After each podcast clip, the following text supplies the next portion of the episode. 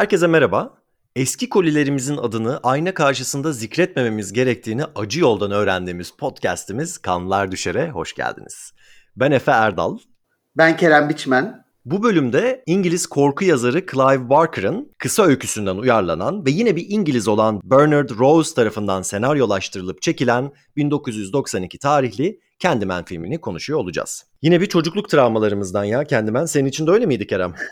Kesinlikle öyle benim için de. Çünkü çok böyle bayağı küçükken izlemiştim televizyonda. Bayağı da korkmuştum o zaman. Bu böyle çok tekrar tekrar dönen bir film değildi. Böyle 90'ların başında bir iki kere ben denk geldiğimi hatırlıyorum en azından. Yani çok gösterselerdi daha sonraki yıllarda tekrar görürdüm herhalde. Ama yani yaşım da küçüktü galiba. Ben bayağı şey hatırlıyorum. Yani şu an izlediğim deneyimimden çok daha korkunç hatırlıyorum filmi. İlk ne zaman izledin? Hatırlıyor musun sen? İlk aynen yani çocukken izledim. Sanırım 10 yaşında falandım. Televizyonda izledim. Tabii bir de o zamana dair şey var. Yani diğer tüm korku filmleri ve işte onların devam filmlerinde olduğu gibi aslında işte 10 yaşında olduğum için hangisi ilk film, hangisi devam filmi falan bir de o televizyon formatında biliyorsun işte hani bir kez karşına çıkıyor ama sonra bir daha göremiyorsun falan. O sırayı tamamen karıştırmış durumdaydım aslında çocukken. Devam filmlerinde izledin yani. Devam filmlerini aynen yani işte izlediğimi hatırlıyorum ama daha ileri yaşlarda ve yine televizyonda. Yani küçükken değil. Ya ben böyle bu filmi tam olarak ne zaman izlediğimi hatırlamıyorum. Hatta baştan sona izleyip izlemediğimden bile emin değilim. Yani çocukken böyle beni çok korkutan birkaç sahne vardı. Bu işte Helen'ın üzerinde hastanede böyle havada durduğu sahne bir tanesiydi. Bu Helen'ın evinden kaçıp koridora çıktığında orada karşısına çıktığı sahne çok spesifik böyle anlar olarak kalmış aklımda. Daha sonrasında herhalde lisede ya da üniversitede bir tekrar dönüp izlediğimde ha böyle bir film vardı neymiş ne anlatıyormuş diye dönüp bir bakmıştım. Bu film hem daha önce konuştuğumuz I Know What You Did Last Summer'daki Eli Kancalı katil motifini alıyor. Hem Urban Legend'da konuştuğumuz şehir efsanesi konseptini almış durumda. Hem de Get Out'taki ırk üzerinden üretilen politikaların bir toplamı gibi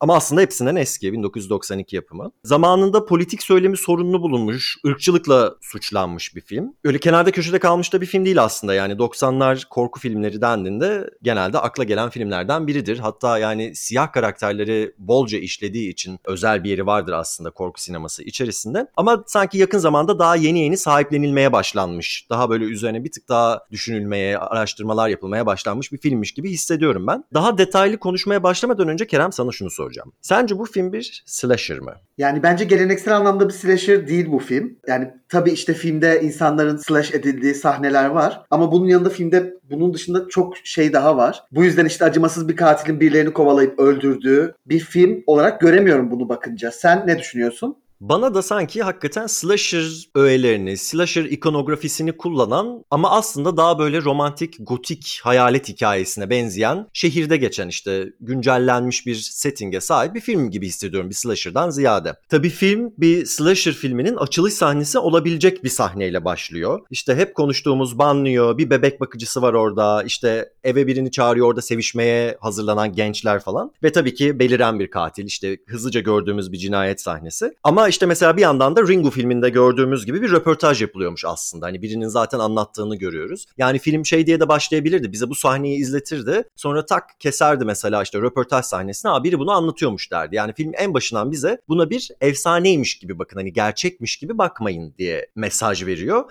Ve ana karakteri Helen da zaten böyle bakıyor. O yüzden biz başından itibaren Helen'ın durduğu yerde duruyoruz. Yani o sahnenin bizim için çok korkutucu ya da etkileyici olması gibi bir şey söz konusu değil. Zaten birileri anlatıyor onu yani an be an biz onu gerçekliğinde yaşamıyoruz. Yani bir şehir efsanesinin bir film gibi anlatıldığını görüyoruz aslında. E, hatta gördüğümüz sahneler anlatan kadının hayali mi, Helen'ın mı yoksa flashback mi onu bile bilmiyoruz yani. Zaten hep şehir efsanesi meselesinde bahsedilen işte benim tanıdığımın tanıdığının başına gelmiş. Hep böyle bir kaynağı nedir, kökeni nedir bilinmez. Ama bu tabii film için kaynağı bilinmeme hadisesi önemli çünkü Helen'ın da başına geliyor aslında bu. Yani Helen iki kere kendini kanlar içinde uyanmış bir şekilde buluyor. İşte oraya nasıl geldiğini bilmiyor, ne yaptı, kimi öldürdü falan. Ve biz film boyunca onun da bir efsaneye dönüştüğünü görüyoruz ve nasıl olduğuna dair bir fikrimiz yok. Yani kaynağın muğlak kalması burada filmin bütününe de yayılmış durumda. Biz bu dönüşümü görüyoruz ama tam olarak aralarda atlamalar yaptığı için bize göstermediği sahneler olduğu için de şehir efsanesinin kökeni nedir, sebebi nedir işte bu tip şeylerin muğlaklığını bize birebir yaşatıyor bu sahnelerde.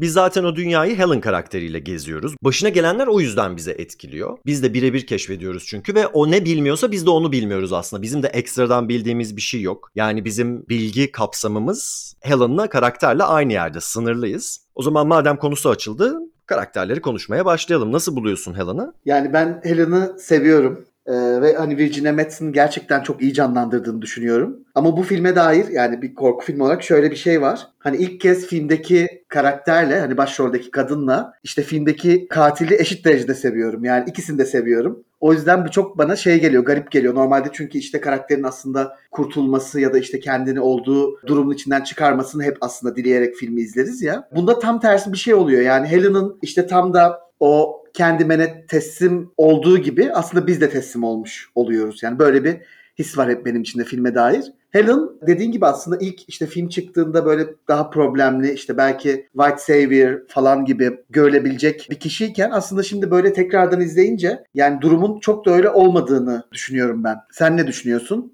Doğru hakikaten yani evet White Savior gibi başlıyor ama bence o kadar düz değil bu film. Ee, çünkü başına gelmeyen kalmıyor bir kere hani katillikle suçlanıyor. Hani Savior olmak şöyle dursun kimseyi kurtarmak. Gerçi sonda bebeği kurtararak gerçekten hani Savior'lık bir hareket yapıyor ama bu da anlaşılmıyor zaten. Hani burada da zaten filmin söylediği bir şey var diye geliyor bana. Ben mesela Helen'ın şeylerini çok seviyorum en başta. Hani araştırmacı yanı hoşuma gidiyor. Bir yandan da kendim mesela işte bu filmleri izliyoruz. işte üzerine ne yazılmış ne çizilmiş işte biraz araştırma yaparken kendime de benzettiğim bir yanı var. Ama zaten seninle de şey konuşuyoruz ya bu filmlerde hep böyle işte kütüphaneden işte haber araştırmak, yok kitapları karıştırmak, işte gidip arşive girmeler falan bizim zaten sevdiğimiz şeyler. Burada da hele ki 92 yılında olduğu için yani zaten alternatif bir teknolojide olmadığı için o sahneler benim çok hoşuma gidiyor. Yani bir de mesela Helen karakterinde işte özellikle biraz da burada yönetmenin çıkardığı iyi işle diyebilirim. Şey yani ne hissettiğini işte o anda yaşadığı şey bütün o karakterindeki ikiliği, gitgellerini işte kendime bakış açısında olan değişikliği falan her şeyi böyle suratından okuyabiliyoruz aslında Helen'ın ve bunu da çok seviyorum. Burada işte bütün o şeylerin de çok etkisi var tabii. Hani ekranda sadece suratını e, gördüğümüz sahnelerin Helen'ın. Ve o sahnelerde Virginia Madsen'ın hipnotize edildiğini biliyor muydun bu arada? Evet evet okudum. Ben de geçenlerde bir belgeselinde izledim. Öncelikle hakikaten bir terapiste gitmişler ya da hipnotist neyse artık ne denirse ona. Virginia Madsen bunlara hiç inanmıyormuş. İşte aa ne yapacağız ne edeceğiz falan derken bir anda elini havada bulmuş farkında olmadan ve o sırada işte hipnotizmin gerçekliğine inanmış. Film boyunca da çeşitli sahnelerde tam olarak da senin dediğin o yakın plan e, böyle hani hafif eski Hollywood star ışığıyla aydınlatılmış sahnelerde Virginia Madsen gerçekten hipnoz altındaymış. Hatta totalde bu deneyimden rahatsız olduğunu çünkü bir gün artık sette ne yaşadığını hiç hatırlamadığını falan söylemiş ve yönetmene de bir daha sakın böyle bir şey yapmayalım demiş. Bir daha da hiçbir filmde zaten böyle bir şey yapmak istemiyorum demiş. O sahneleri ben çok seviyorum ama altında böyle bir şey yatıyor. Çünkü kadın hakikaten gözünün bir şeyi değişiyor, bir bakışı değişiyor falan. Hiç göz kırpmadığı için mesela hipnoz altındayken işte gözleri kızarmaya başlıyor. Evet kadın için kötü bir deneyim olmuş ama filme de çok etkisi olduğunu düşünüyorum senin de dediğin gibi.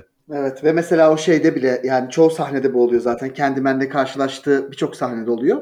Ama kendimensiz sahnelerde de aslında bu işte yüzüne yakın plan olan çekim yapılıyor birkaç kez. Mesela o yemek masasında diğer erkek akademisyen Candyman'in origin storiesini anlatırken aslında adamdan çok işte o hikayeye verdiği tepkiyi görüyoruz Helen'ın suratında. Mesela orayı da çok sevmiştim filmde. Çok güzel bir sahne hakikaten. Bir yandan da şey duyuyoruz. Hani ses flashback'i gibi bir şey duyuyoruz. Yine şeyden emin değiliz. Hani Helen mı hayal ediyor bunları yoksa bir ses flashback'i mi yapılıyor ama yani bütün o kamera açıları, bütün o kullanım şey diyor ya bu Helen'ın kafasının içinden geliyor bu ses. Kadın hayal ediyor zaten. Oyunculuk da öyle verilmiş. Hani takılmış gitmiş o hikaye gibi. Biraz da şey gibi hani sürekli sözü dönüp dolaştırıp kendimene getirdiği için yani onu da üzerine gittiği için bu mitin de hani platonik bir aşkı varmış da sürekli ondan bahsettiriyormuş. Adını duyunca da böyle hayallere dalıp gidiyormuş gibi bir şeyi var, izlenimi var benim üzerimde. Bu White Savior'lık meselesi üzerinde de düşünce de Helen'ın zaten Savior olmak gibi bir derdi yok aslında. Yani araştırmasını kendini erkeklerin hakimiyetindeki akademide ispat etmek için yapıyor esasında. Şimdi biraz temas etmediği, bilgisi olmadığı bir hayata tepeden indi ve zorla içeri sokturduğu için kendini hani bu eleştiriler yapılıyor filme. Ama zaten hani beyaz bir kadın olarak o dünyada ayrıcalıklı bir pozisyonda. Hatta yani onun bu işte o fakir mahalleye gittiğinde yaptığı şeyleri tersine dönseydi bu denklem mesela siyah biri zorla beyazların yaşadığı bir yere gelseydi mevzu bambaşka olacaktı. Zaten filmde bu beyaz ayrıcalığını dillendiriyor,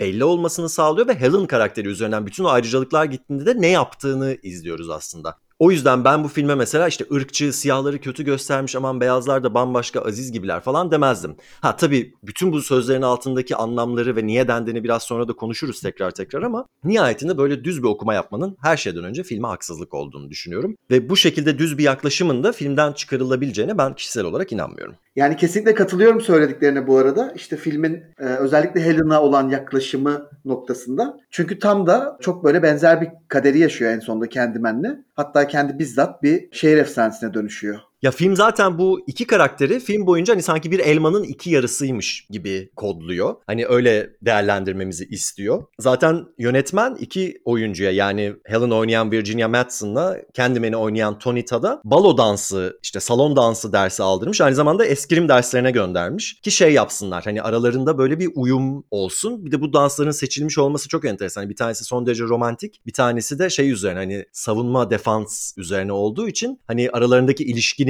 temelleri de tam bu e, yönetmenin bakış açısının nasıl olduğunu gösterdiği yerden de belli ediyor aslında kendini. Helen tabii daha cüretkar bir karakter. Mesela bu Cabrini Green'e gittiklerinde Bernadette arkadaşı daha mahcup kalıyor onun yanında. Ben mesela onu şöyle yorumladım. Yani hem aynı ırka mensup olup ama sınıfsal ve statü üzerinden bir fark oldukları içinde arada. Ama Helen mesela paldır küldür insanları zorluyor. Evlerine giriyor işte fotoğraf çekiyor ediyor. Yani bu konuda beyaz ayrıcalığını da hiçbir zaman kullanmamazlık etmiyor. Yani çok şey daring buluyorum açıkçası bu yaptıklarını. Bir yandan da hoşuma gidiyor tabii yani politically correct değil belki ama hani filmin genelinde şey geliyor yani mantıklı geliyor zaten bu şekilde başta kurgulanmış olması karakterin. Bir de zaten kendi oturduğu evin hani kentsel dönüşmüş bir Cabrini Green evi olması da önemli tabii. Yani insanların işte o koşullarda yaşadığı yerde kendisi işte restore edilmiş ve çok daha fazla para vererek aman hiç bahsini bile açmayalım diyecek kadar yüklü bir miktar ödeyip orada yaşayacak kadar da bir ayrıcalığa sahip bir karakter. Yani bunların bu şekilde bize verilmiş olması hani aradaki farkı da çok net görelim diye ve eleştirel düşünmeye de teşvik etmek için olduğunu düşünüyorum. Yani o yüzden Helen sırf beyaz ve şey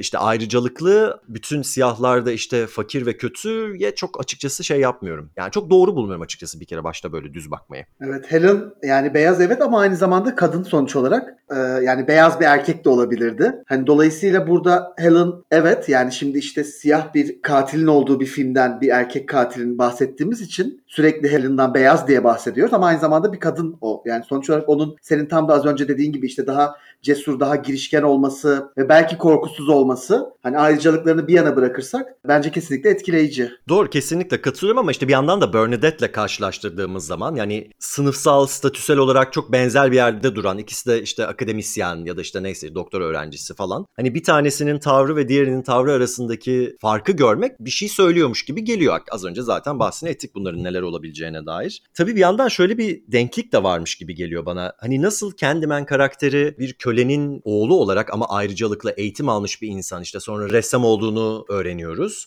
Ama işte bir sınır ihlali yapmış orada ve beyaz bir kadını işte ve hani zorla da değil bu arada yani romantik bir ilişki yaşadığı beyaz bir kadını hamile bırakmış. Bu mesela linç edilmesine sebep oluyor. Helen da ise akademi içerisinde çok ayrıcalıklı olduğu değil yine erkek egemen bir yerde kendini var etmeye çalışan bir kadın bir sınır aşmış ve oradan da geri dönüşü olmuyor hakikaten. Yani bu filmin belki hakikaten bu ikisini bu kadar çok denk göstermesi doğru olmayabilir politik anlamda. İkisi farklı şeyler ama bir yandan da işte ayrıcalıklı dediğimiz insanlar da o kadar da çok ayrıcalıklı değiller. Evet Helen dediğin gibi beyaz ama aynı zamanda işte akademide var olmaya çalışan bir kadın gibi. Yani öyle birbirlerini aynaladıkları bir durumda var hakikaten. Tabii bu birbirlerini aynaladıkları mesele de çok şey hani bu film aynalar üzerinden geliştiği için çok manidar bir söylem oldu tabii.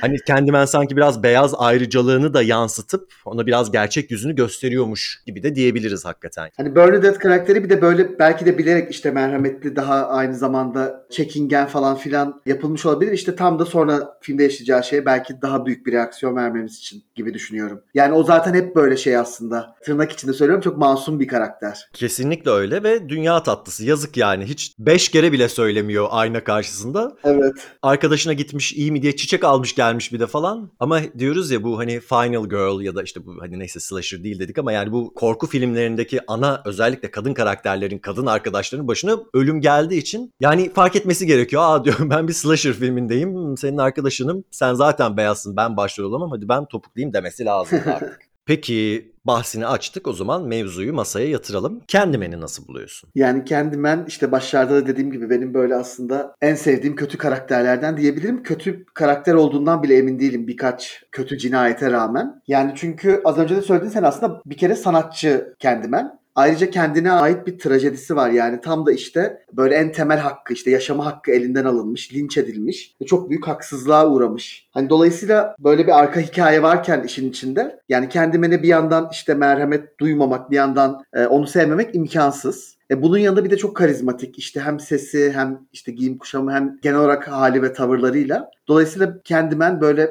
yani en sevdiğim kötü karakterlerden bir tanesi olabilir. Benim de düşündüğüm zaman aklıma gelen ilk kelime karizmatik oluyor hakikaten. Romantik bile diyebiliriz aslında yani. O dönemin katil karakterlerine baktığımızda hepsi bir tuhaf. Ya hiç konuşmuyorlar. Onların zaten neyi temsil ettiğini konuştuk. Ya da Freddy gibi böyle daha grotesk bir haldeler. Kendime biraz daha edepli diyebiliriz. İşte romantik mesela. Hani o döneminin katillerinden ziyade filmin içinde de zikredilen işte Dracula gibi aslında biraz daha. Belki Frankenstein'ın canavarı gibi de biraz trajik bir karakter aynı zamanda. Biraz da şey gibi tabii bu şehir efsane efsanelerinde bu Bloody Mary efsanesi ve kancalı katilin bir birleşimi de gibi. Yani ikisini de içeriyor ayna karşısında ismini beş kere söylemek ve zaten elinde işte kancası olması adı üzerinde slasher'dan ziyade daha böyle şehirde geçen bir gotik hayalet hikayesi gibi durması bana hem karakterin nasıl yazıldığından hem de Tony Todd'un performansındanmış gibi geliyor. Yani çok güzel oynamış. Zaten bir Shakespeare karakteri gibi yaklaşmış karakterine. Yani gerçekten farklı bir katil bu arada. Çünkü şey bir kere biz katili işte filmin neredeyse yarısına kadar hiç görmüyoruz kendimini.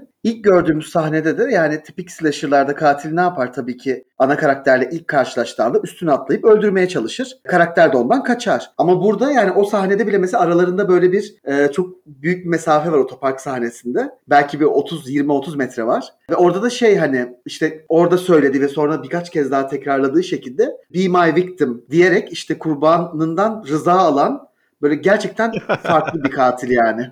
Ve bu hali benim çok hoşuma gidiyor. Bir yandan da işte şeye böyle submission'a hani itaat etmeye zorluyor diyemem ama teşvik ediyor olması benim hoşuma gidiyor. Cezbediyor karakteri bir kere yani. Helen'ı baştan çıkarmaya çalışıyor. Bir yandan da şimdi bu elinin kesilmiş olması falan hani daha önce de konuştuk şey gibi yani biraz da kastrasyon gibi ya zaten şehir efsaneleri bölümünde bahsetmiştik. Hani yapılan çalışmalarda hakikaten Kanca'nın böyle kastrasyon kaygılarına dair sembolik bir kullanım olduğuna dair çalışmalar vardı. Böyle söylemler vardı akademisyenler tarafından. Ee, hakikaten hakikaten zaten hem sembolik sosyal bir kastrasyon gibi ama hem de zaten birini hamile bıraktığı için hani hadım etmemişlerdi elini kesmişler falan gibi onun da biraz sembolü gibi geliyor bana. Ama bunun yerine de işte bir kanca bulmuş mesela onun yerine hem kastre edilmişliğini hatırlatan yani onu görünür kılan ama oradan da bir güç bulan yani onu bir şekilde de silaha dönüştürmüş gibi geliyor bana. Zaten bu kancasını cinsel bir obje olarak kullandığını çok net görüyoruz filmde. Hani eteğinin altından hakikaten bacaklarına falan sürtüyor kancayı. İşte bütün bu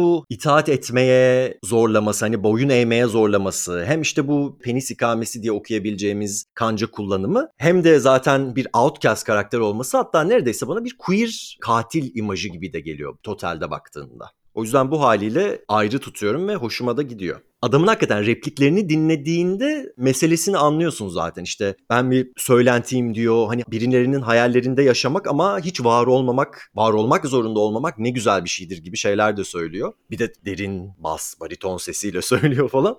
O yüzden teslim olası geliyor vallahi insanın ne yalan söyleyeyim. Kesinlikle yani bir noktadan sonra hatta işte tamamen artık yani ben en azından böyle endişelenmeyi bırakıp hani artık olacaksa olsun yani hani buluşsunlar, kavuşsunlar falan noktasına geldim izlerken yani hem bu kadar tehditkar olup hem de nasıl bu kadar işte tehditkar olmamayı beceriyor çok böyle değişik. Take me Candyman, take me diye.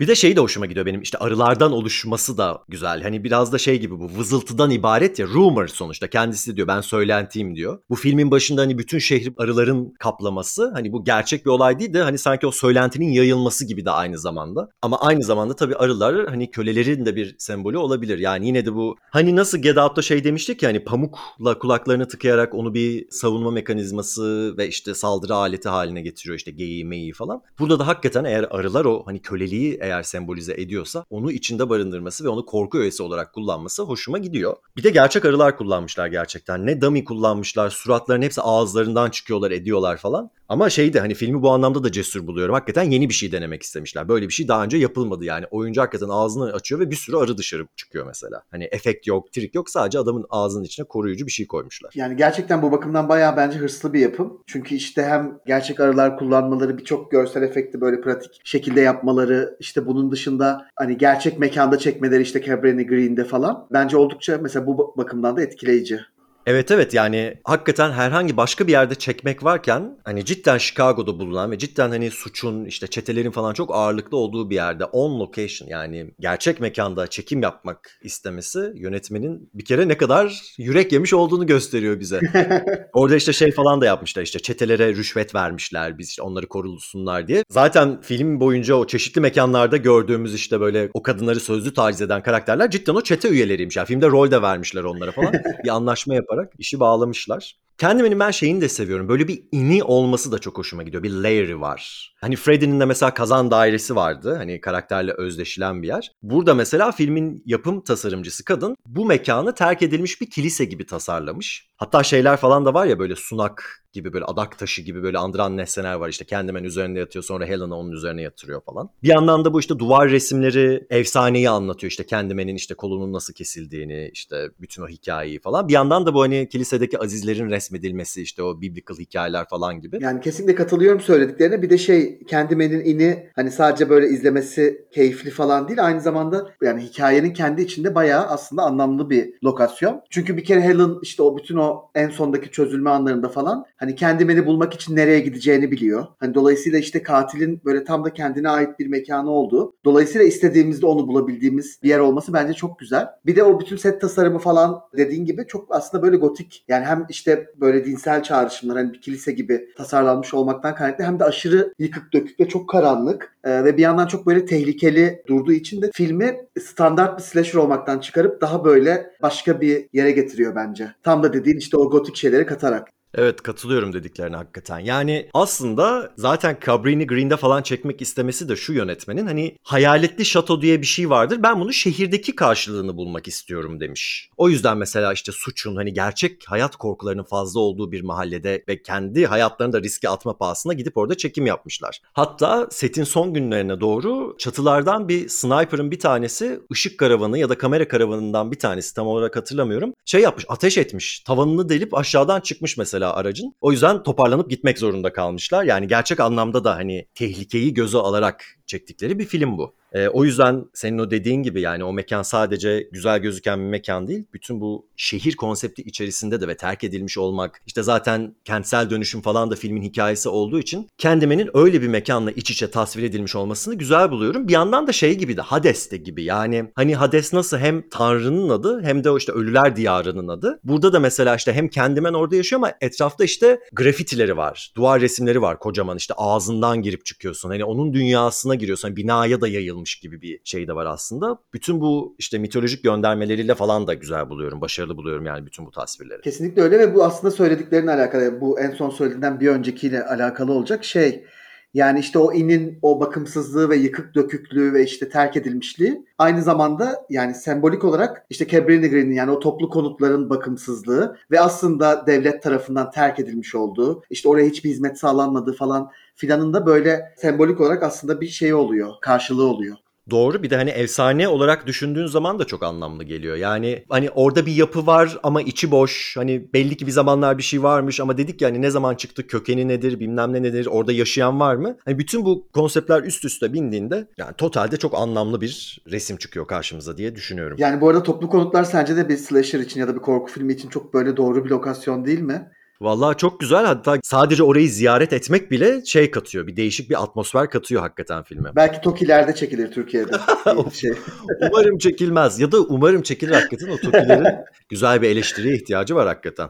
Bir de tabii mesela Clive Barker'ın hikayesi aslında Liverpool'da geçiyor. Zaten şeyde diyorlar hani İngiltere'deki sınıf ayrımı Amerika'daki bu ırk üzerinden dönen ayrımcılığa biraz denk düşüyor gibi bir söylemleri de var. O yüzden mesela hani adapte ederken filme bir takım bu şeyleri gözetmek zorunda kalmışlar. Ama tabii şöyle bir şey de var. Başında özellikle hem yönetmenin hem de hikayenin yazarının İngiliz olduğunu vurgulamam şundan aslında. Filme dair gelen eleştiriler şu yönde. Bu beyazlar için yapılmış bir film diyorlar aslında. Yani siyahları anlatıyor ama siyahları anlatmıyor. Siyahları beyazlara anlatıyor ve genellikle işte korku öğesi ya da işte böyle tiksinti uyandıracak işte o tuvaletlerin hali, o yaşanan yerler ay böyle yerlerde mi yaşıyorlar falan. Tabii şimdi filmin sırf böyle düz bir yerden bakmayalım diye koyduğu başka karakterler de var. Bernadette'i konuştuk zaten ama mesela polis dedektif karakteri de siyah. O karakter mesela ayrımcılık yapmıyor. Yani beyaza da siyaha da aynı şekilde davranıyor. Hatta Helen mesela kendi tutuklandığında dedektifi soruyor o gelsin diye adam ona hiçbir şekilde şey yapmıyor. Müsamaha göstermiyor mesela.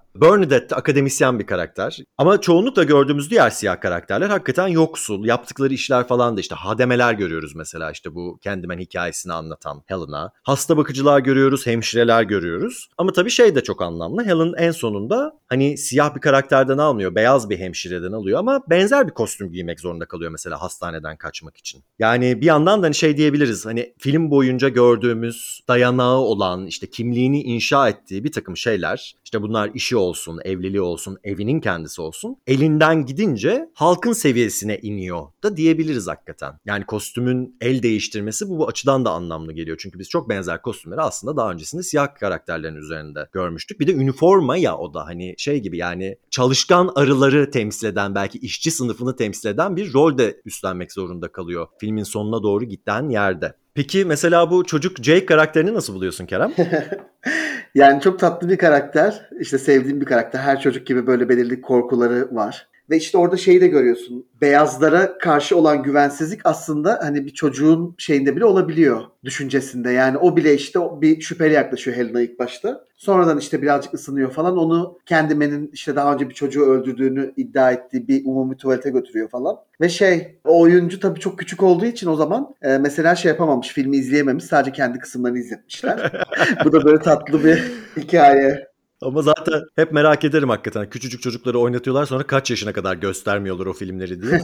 Ama tabii o karaktere daha şunu da unutmamak lazım. Nihayetinde Helen'ın linç edilmesini sağlayan kişi o. Yani kendimeni gördüm diyor. Ateşleyin yakın onu falan diyor. Bir yandan da hakikaten bu hani linç kültürünün çocukluktan itibaren insanların içine sızabileceğini, işte bir takım korkuların, kaygıların daha sonrasında ne gibi büyük sorunlar yaratabileceğini de bize gösteriyormuş gibi geliyor film.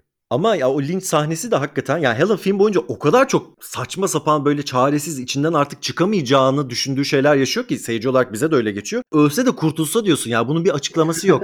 hani kendim anne kameralara gözükebiliyor. Zaten bütün o şeyler hani bütün o suç mahalleri kadına yöneltilmiş durumda. Her seferinde elinde mal gibi bir silah tutuyor mesela işte o satır elinde ilkinde. Diğerinde işte bıçak elinde Bernadette'in öldüğü yerde falan. Hani biz bir anda şeyde de konuşmuştuk ya Hereditary filminde de konuşmuştuk ya bu Annie'nin evin annesinin yaptığı her şeyin dışarıdan aslında mantıklı baktığında ya da mantıksal bakış açısıyla baktığında nasıl gözükebildiğini anlıyoruz demiştik. Burada da çok benzeri oluyor. Yani bütün deliller onu gösteriyor. O yüzden ispat edebileceği hiçbir şey yok. Bir de bu filmin şeyi çok tuhaf hakikaten. Yani kadın karakteri battıkça batıyor. Hani kurtulmuyor hiçbir şekilde. Hani lanetin kökenini bulup kendimenin hikayesini öğrenmeye çalışıp onu nasıl yok edebileceğini falan araştırmıyor. Burada hakikaten kadının gittikçe araştırdığı şeye dönüşmesini görüyoruz. Busunu çok seviyorum açıkçası. O yüzden zaten öyle bir yüzleşme de yaşanmadığı için bir slasher diyemeyiz buna. Evet. Ya tam da buradan aslında biraz da şey böyle. Hani dedin ya gittikçe daha çok batıyor falan. Hani film böyle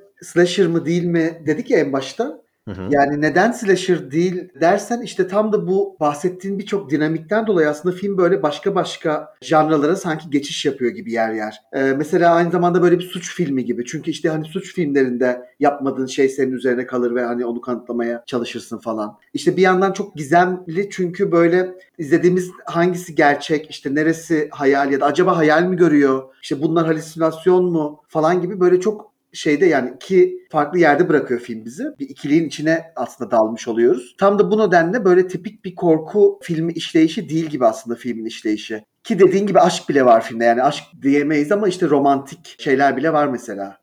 Kesinlikle doğru. Hatta işte biraz gotik filme de kayıyor bu. Hani özellikle mesela Gaslight filmi özelinde konuşacaksak hani kadın deli olduğuna ikna oluyor bütün dünya ama kadın deli olmadığını ispat etmeye çalışıyor. O yüzden hani bütün bunlar düşünüldüğünde gotik hayalet hikayeleri janrına daha çok yakışıyor. Sadece bir takım öğeleri almış işte. Adamın elinde bir tane şey var, kanca var. Evet slash etmeye, delip biçmeye yarayan bir alet. Ama cinayetlerin zaten hiçbirini yani bir tek galiba sanırım doktor karakterini kadrajda görüyoruz yani Diğerlerinin hepsini ya öncesini ya sonrasını görüyoruz. İş bittikten sonra. Bir slasher filminde zaten olmazsa olmaz şeylerden bir tanesi o cinayet anlarının gösterilmesi ya. Yani zaten buradan bile bakıldığında slasher formülüne çok uymadığını anlıyoruz. Evet zaten biz burada Candyman'le direkt hani işte filmin böyle bir ortasına yakın yerde tanışıp aslında zaten katilin kim olduğunu görüyoruz bir yandan. Dolayısıyla hani katil kim sorusu olan bir filmde değil. Bir yandan da yani katil kim sorusunun değiştirilmiş hali var filmde. Çünkü şey hani acaba Helen mi yaptı Candyman mi yaptı mesela Bernadette'te. Yani bu kadar muğlak olması da aslında filmde böyle bir mantık işte mantıksal bir ilerleyiş ya da böyle olay örgüsü aramaktan alıkoyuyor bizi. Ama bu mesela kötü bir şey değil benim gözümde. Çünkü o kadar işte böyle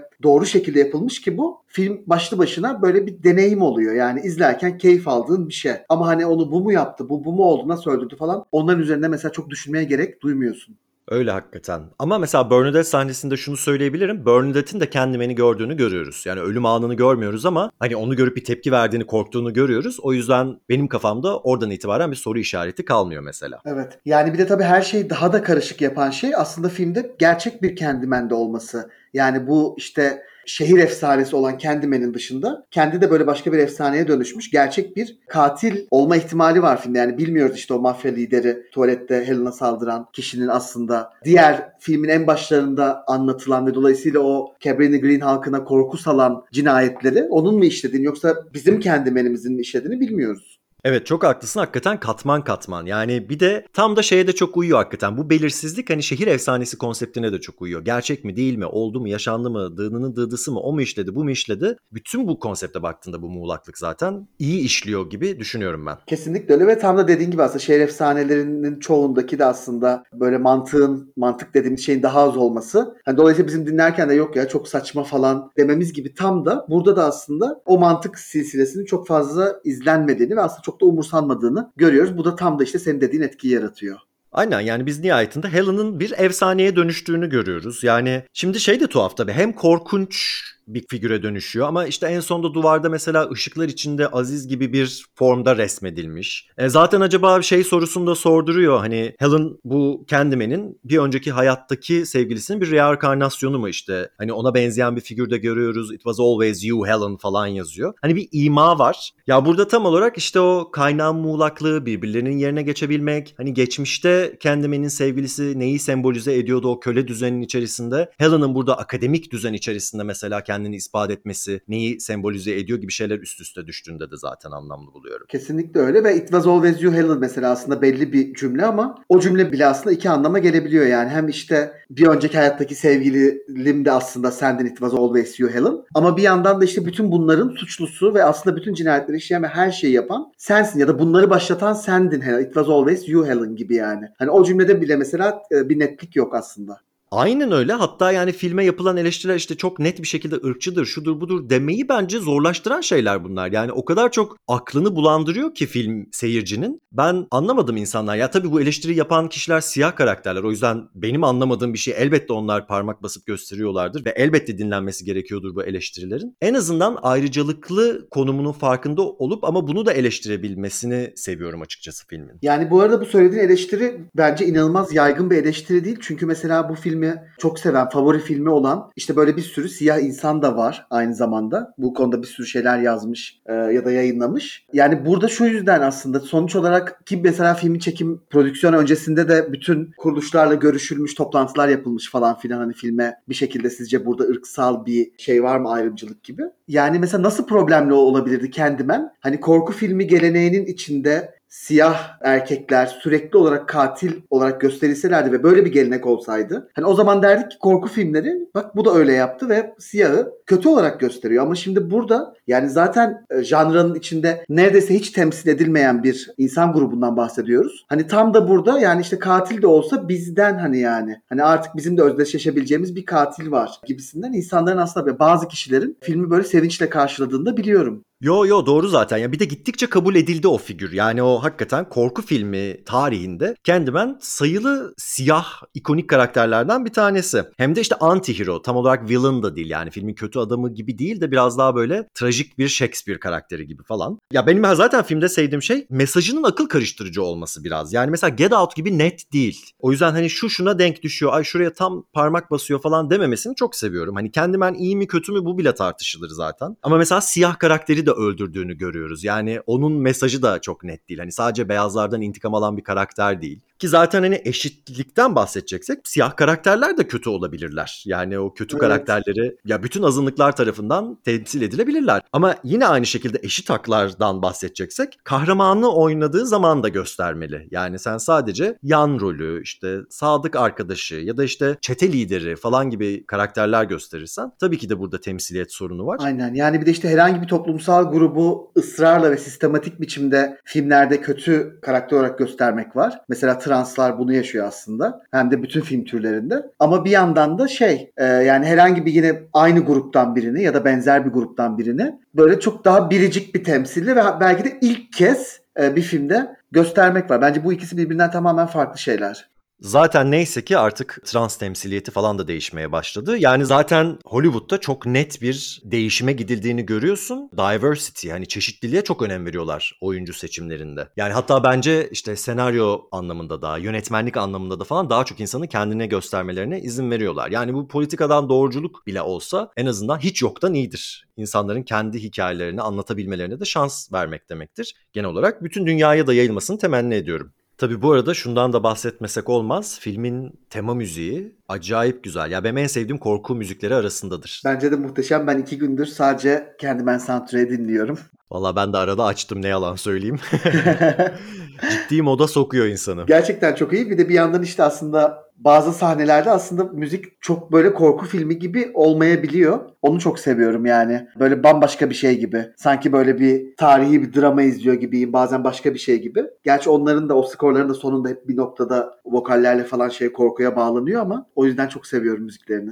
Tabii bir yandan da hep bir ayin havası var bu müzikte. Hani o kullanılan kilise organı, işte yine kilise korosunu hatırlatacak bir takım insan vokalleri falan. Bütün şehri kapsıyor aslında o. Çok güzel sarmaladığını düşünüyorum o müziğin. Kesinlikle öyle. Zaten aslında başlangıcı da filmin biliyorsun. İşte şehrin böyle tepeden hani kuş bakışı görüyoruz. Çok sevdim. Mesela bu son izlediğimde filmin giriş sahnesini inanılmaz sevdim yani. Gerçekten böyle mest oldum. Zaten benim şehirde geçen korku filmi dendiğinde ilk aklıma gelen film bu. Daha zaten ilk gördüğümüz plandan itibaren bize bunu sunarak. İşte o Cabrini Green'in arasında falan gezdiklerinde sürekli tepeden bir bakış açısı var. İşte bütün bunlar mekanı çok ön plana çıkarıyor. Kesinlikle öyle. Zaten o ilk işte kuş bakışlı sahnede yani filmin açılışında Chicago'yu görüyoruz ve şey orada film şeyi demiş oluyor yani şimdi işte Chicago hakkında bir film izleyeceksiniz. Hani evet bu bir korku filmi ama bir yandan da aslında şehrin filmde ne kadar önemli olduğu tam da işte ilerlerde işleyeceği temalardan dolayı çünkü bütün o işte şehrin terk edilmişliği, çürümüşlüğü, siyah mahallelerin ne kadar kötü durumda olduğu falan. Yani orada o yüzden o şeyi çok seviyorum yani şehri gösterdiği sahneyi. Benim mesela filmde sevdiğim sahnelerden bir tanesi bu Helen'ı işte alıp karakola mı hastaneye mi bir yere götürüyorlar. Bu polis arabasında arkada şey bir alt geçitten geçiyorlar. Orada ya çok güzel geçişler var işte arılara yaklaşıyoruz. Oradan işte tünele giriyoruz. Helen'ı görüyoruz yüzünde böyle strop ışık yanıyor yanıp sönen. Ki zaten yanıp sönen ışık şey demek genel olarak filmlerde yani can çekişmek, yaşamla ölüm arasında olmakla alakalı. Zaten orada Candyman'in sesini duyuyoruz. Orada da tam olarak bunu söylüyor. Hani rumor olarak yaşamak daha güzel bir söylenti olarak. Var olmak zorunda olmamak ne güzel diyor. Hani orada işte bir yandan ininin duvarlarını görüyoruz. Oradan işte bebeği görüyoruz içeride vesaire falan. Kadın kendi zihninin derinliklerine giderken şehrin zaten altına girmiş olmamız yani bir tünelden geçiyor olmamız benim çok hoşuma gidiyor. Ee, ikisini çok güzel paralel tutmuş. Hani derinine inmek, derininde keşfetmek o gizli bilgiye orada bulmak benim filmin içerisinde aklımda kalan sahnelerden bir tanesi. Kesinlikle yani bakmanın keyifli olduğu bir sürü sahne var filmde. Gerçekten çok çok keyifli. Bu kuş bakış çekimlerde de şey sadece şehri değil işte dediğin gibi hem Cabrini Green'i hem de mesela e, üniversite sahnesinde de aslında üniversiteyi o tepeden daire şeklinde bir amfiteyatro orası sanırım. En tepeden görüyoruz iki kez falan. Gerçekten bence muhteşem sahneler.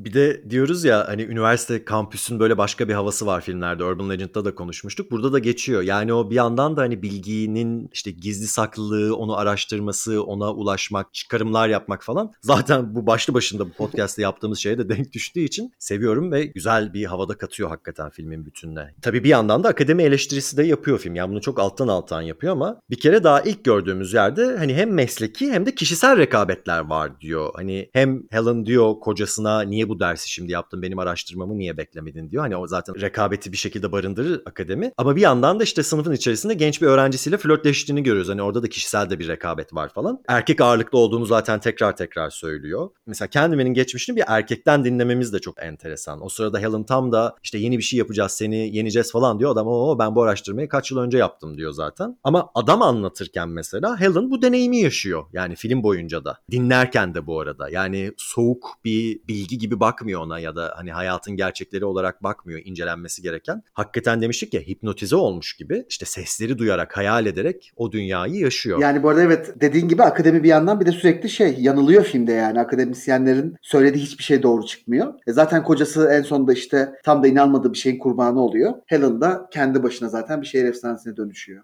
Evet evet. Ama yani şimdi Helen bir şehir efsanesi olarak kariyer yapmayı planlıyorsa şimdi Helen ismi yüreklerde korku salan bir isim değil. Hani Zeynep demek gibi geliyor bana aynanın karşısına geçip. O yüzden hani başına belki en azından bir Bloody Mary'nin Bloody'sini ya da ne bileyim yandığı için işte Burnt, Crispy Helen falan gibi bir şey bence yapması gerekiyor. Helen tek başına ikonik olmaz diye düşünüyorum. Zaten bir sonraki filmlerde de Helen'ı falan anlatmıyorlar. İkinci filmin başında çok kısaca bahsediyor. Yine akademisyen karakter anlatıyor bu arada Helen'ın hikayesi. Yine bir yere gitmiş sunum yapmış o çok bilmiş havasıyla. Bir gazete küpürü olarak görüyoruz aslında. Yani bütün aslında bu filmde gördüğümüz olayın bir sonraki filmde de hakikaten bir küpüre indirgenmiş. Ve işte tezine, çalışmasına kafayı takmış işte obsest bir e, kadın daha sonrasında gidip cinayetler işledi falan diye işte Candyman oldu diye de bir haber olarak yazılmış. Yani söylenti olarak başka bir şeye dönüşüyor ama bir yandan da gerçekten akademinin gördüğü tarafta da en azından bu adam üzerinden tasvir edilen tarafta da çok aslında soğuk bir veri olarak kalmış yani gerçeğini bir biz biliyoruz. Şimdi bu arada geçen sene vizyona girecekti ama Covid'den dolayı bu senenin yazına ertelendi. Kaç kere defaatle zaten ertelenen bir film oldu. Candyman'i bir hem bir remake gibi aynı zamanda bir reboot gibi, bir devam filmi gibi artık o kavramlar da birbirine çok girdi zaten. Yeni bir film geliyor. Hatta yani senaryosunda da eli olan kişi Jordan Peele yapımcılığını yapıyor. Bir önceki filmin yönetmeni, yazarı ve yönetmeninden bahsediyoruz. Get Out'un. Hatta kadın bir yönetmen gelmiş. Siyah bir kadın bu sefer. Nia Da Costa diye bir kadın. Bakalım nasıl olacak? Çok merak ediyorum hakikaten. Çünkü şimdi bu filme hani beyazlar tarafından yazılmış çekilmiş bir filmdendi ama tam olarak da o zaman hadi bakalım. Hani hikayenin anlattığı kitleye emanet edilmiş bir film var.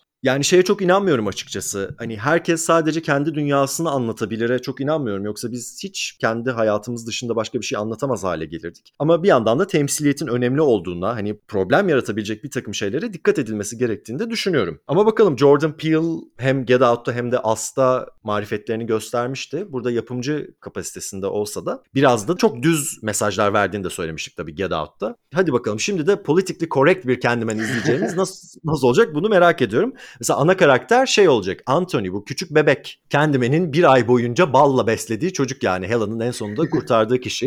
Anne Marie mesela geri dönüyor. Annesi rolünde tekrar. Hatta Helen karakterini de bir başka bir oyuncuyla şey yapmışlar. Hani daha genç bir oyuncuyla kastetmişler. Belli ki ya bir flashback ya da bir hayal sahnesi falan için kullanacaklar. O yüzden mesela çok merak ettiğim filmlerden bir tanesi. Şimdi bir de üzerine bu kadar düşünüp konuştuktan sonra bir de filme gelen eleştirileri düşündükten sonra hakikaten şimdi bu sefer başında siyah birileri var. Bakalım nasıl bir film çıkacak. Yani ben de heyecanlı bekliyorum ama tabii bir yandan da sanki bunun tadını alamayacak gibiyim. Öyle bir his de var içimde. Ama yeni çıkan hangi filmden eski filmlerin tadını alabildik Evet. yani. Halloween'in bile yeni çıkan 2018'de çıkan filmi güzeldi ama yani yine bir şeyler sorunluydu bence. Biz mi problematik bitch olduk yoksa filmler mi bir tam istediğimiz gibi olmuyor? Kestiremiyorum açıkçası. O zaman son olarak sana bir soru Kerem. Aynanın karşısına geçip 5 kere Candyman der misin? Derim yani şu anda derim evet ama çocukken deneyememiştim. Çok böyle şey yeltenip hep vazgeçmiştim. Valla benim de böyle muğlak anılarım var. Sanki ben demiştim diye hatırlıyorum. Şimdi de derim canım zaten. Ama sen diyorsun ya lanetin olduğunu bilsem de yine izlerim demiştim mesela Ring videosunda. Evet, evet. Gerçekten Candyman var. Yine de der misin? Şu anki aklıma derim evet. Valla bir yandan da düşününce gerçek hayat o kadar çok korkutucu ki şu an bir Candyman gelse de ayaklarımızı yerden kesse fena olmaz hakikaten. O zaman bölümü bitirdikten sonra aynanın karşısında buluşuruz. Evet bizim bu filme dair söyleyeceklerimiz bu kadar. Dinlediğiniz için teşekkür ederiz. Bir sonraki bölümde görüşmek üzere.